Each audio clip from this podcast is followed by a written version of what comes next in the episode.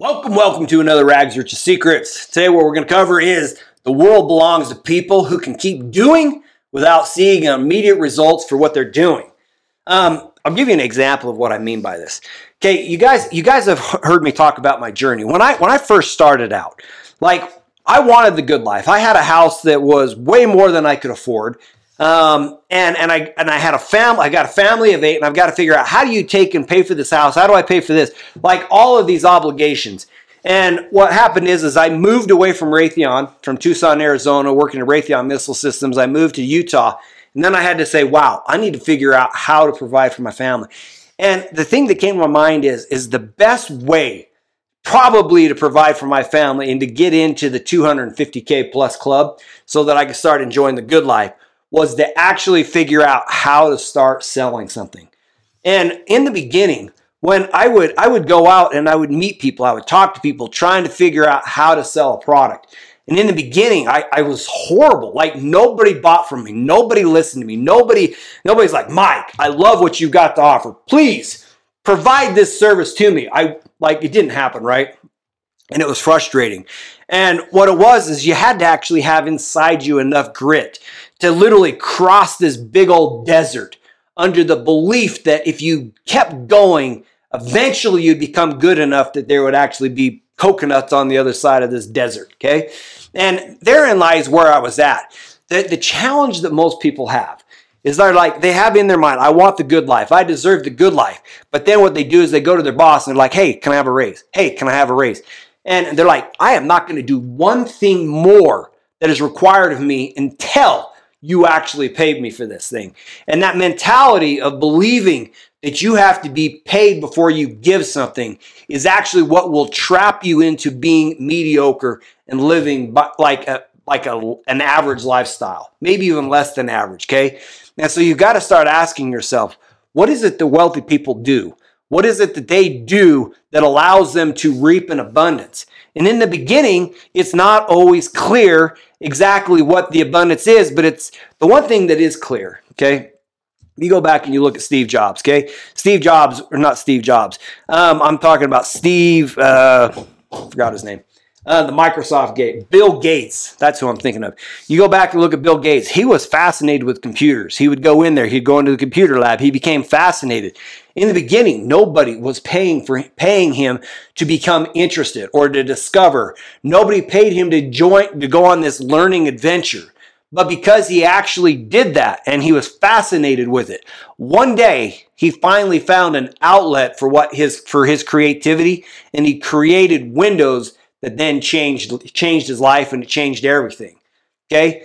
But in the beginning, you don't always get compensated. It goes back to the law of the harvest.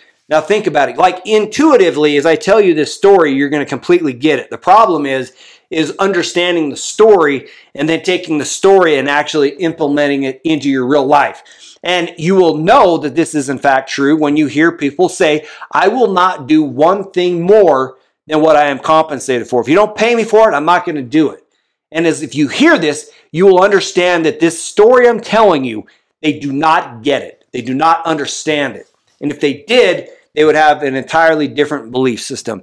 Okay, so here's what it is the law of the harvest. Okay, so think about the farmer. The very first thing that the farmer does is he will go out and he will plow the field. Nobody pays him for that. In fact, that actually consumes resources because he's got to have the tractor, he's got to have the fuel and stuff in it. He will consume resources to be able to do this thing. Then he's going to go out there and he's going to plant it and put all these little seeds in the ground. He still hasn't received a single dime, not a cent in compensation for doing that work.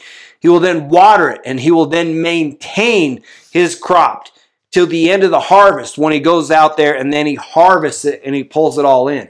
But here's the thing there's, there's things that come into play. So he had to plant before he could reap, okay? He had to sow before he could reap. And then the, he put one seed in, but then he pulled out abundant.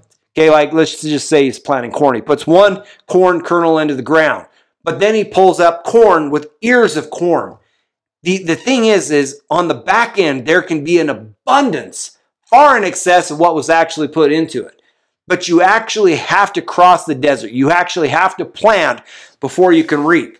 And so I'll give you like three step process that can help you get from where you are to where you want to be. Um, and I'll even tell you the story that I've got with my guys. Okay.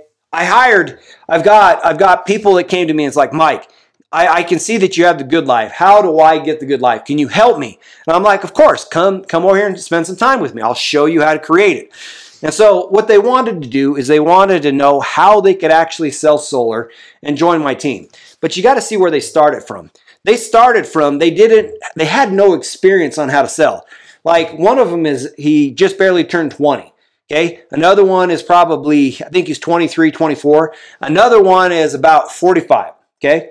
Um, all three of them have like, okay, one of them had a little bit of sales experience, but all three of them have no experience. In fact, the highest income that any one of them made was five grand in a single month. The the lowest one was three. So we have got incomes between three to five thousand bucks. That was the highest income er- they've ever obtained in a single month. And they're like, okay, Mike, show us how to create the good life. Like I can see you doing it. I see that life is working well for you. Show us how to do it. Okay. So the very first thing is, is the cool thing is, is like, look at this through this lens. Okay. In part, they're going to see results way faster because they actually found a coach or a mentor who could guide them on a journey and show them how to cross the desert. Like instead of spending like six months crossing a desert, I can show them how to cross a desert in like 30 days so that they can actually step into the money. So the very first thing is, is they saw that I could do it. Therefore, they walked into it with belief. Like if one person can do it, two people can do it. And I, I even had them here in my office. I'm like, how many of you guys can actually bake a cake? There was there, there's two guys and there's there's one gal, okay? And they're like the two guys, like I couldn't bake a cake with a lot were you know with the like for the life of me. Like if I don't have a recipe or something to guide me, I couldn't do it. But the, the gal that was in here, I said, Could you bake a cake? She's like, I can bake a cake. I've done it for years. I know exactly how to do it. And I said, Okay, is it possible that you could teach either one of these two young men how to bake a cake and they could actually bake an amazing cake on their first go? She's like, oh, absolutely, 100%. Like if they, they were in the kitchen with me together. And so what we did is I said, okay, come into my kitchen. I will teach you how to bake. And so the very first thing is they had a belief. Okay. I literally started showing them these are the steps to do. This is what you do. Do A, B, C, D. I documented 10 step processes. Step one through 10. This is what you do. And I literally coached them or guided them so that they could do it. So they had the belief. So then what we did is this is number two is you've got to have a way to measure results. So I'm like, hey, you got to have some appointments. This is how you generate appointments. Like literally showing them those steps, okay? So they could then have a way to measure it. Like one of my friends, Russell Brunson, he was talking about this. When, when he got into um, doing marketing, he wanted to figure out how to scale a business to make it highly profitable. And the thing that he learned is you've got to measure things on an incremental basis to be able to see if it's working. And so he's like, if, if he set up a, a web page and he's trying to, he, he was actually measuring email addresses. And he's like, I put this thing up, and if I started gathering email addresses and I could increase the amount of email addresses I gathered each day, that, ex- that increased the amount of people exposed to me, which then led to increasing the amount of people that would buy from me. So we had to take and identify little micro measurements to see a difference. Now, I know that you know exactly what I'm talking about. Like when I go to the gym, like I will go in there and I will see people and I'm like, I only see them like like maybe like say three times a week. So it's not like super frequent. But when I go in there, I'm like, wow, something changed on you. You're starting to look more fit and you're starting to get more chisel. You're starting to get more cut. You're starting, I'm like, wow, you are actually having tremendous results. But incrementally, as the person that's going through that change, it's so minute from day to day that it's almost hard to detect, but that does not make it undetectable. See what I'm saying? You've seen people that were fit that went to fat. There's a guy even went, went fit to fat to fit. He was like, he was super fit. He went to really heavy and fat so that he could understand what it's like to be in that environment. And then he went back to fit so that he could understand what the transformation going back was like fit to fat to fit. Okay. And so you, you, you, just look for little things that measure it. And then number three, as, as you go down the, the channel, as you start moving forward, you start figuring out how do I take and refine the process? How do I make it better? And I'll give you an example. yeah, you you already know Steve Jobs, okay? I was looking at uh, he had he had the impression or he had the idea that at some point the iPad should come into existence. So he had initially he had a belief that the marketplace would actually be interested in that product. Okay, so he he came out with it. Um, he started selling this thing. I remember when I picked up that very first iPad, I was like, wow, I did not know I needed this. This thing is cool, and I loved it, and I used it and used it and used it. And as time went on, he went into this step number three. He started figuring out how to refine the process, how to make it better and better, to the point where the iPad I use now is, to me, is great. And I remember setting down the iPad I had, and I remember picking up the very first generation iPad. And I picked it up. I'm like, this thing is a piece of junk.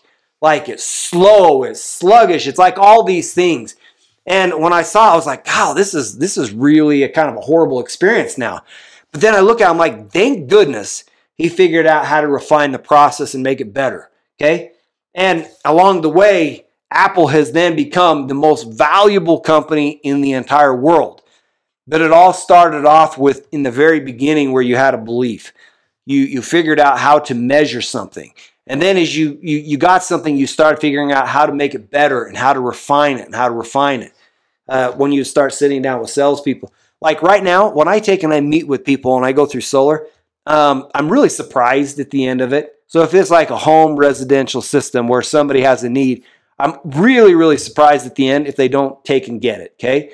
In the beginning, I was just hopeful that somebody, anybody would just say yes because it was very infrequent that somebody would say yes to the point where now I've become better and better and better understanding the product and how I can use this to actually help somebody. That at the end of it, I'm always surprised if they actually don't say yes and want to take and get it. Okay. Um, and so you just got to understand that. In the beginning, whatever it is you're going to do, there is a high probability you're going to suck. And you got to stay going long enough that you suck less and less and less till one day you actually suck so less that you're actually good enough that you can create the good life. And so, like, I'm not encouraging you to be overly patient. Like, you should want at least micro progress or micro results every day. But sometimes you will be crossing the desert for a while before you become good enough that you deserve the good life. There, my friends, is the secret, or rags is the secret that will show you how to get into the 250K Club Plus Club to create the good life. And I will talk to you later.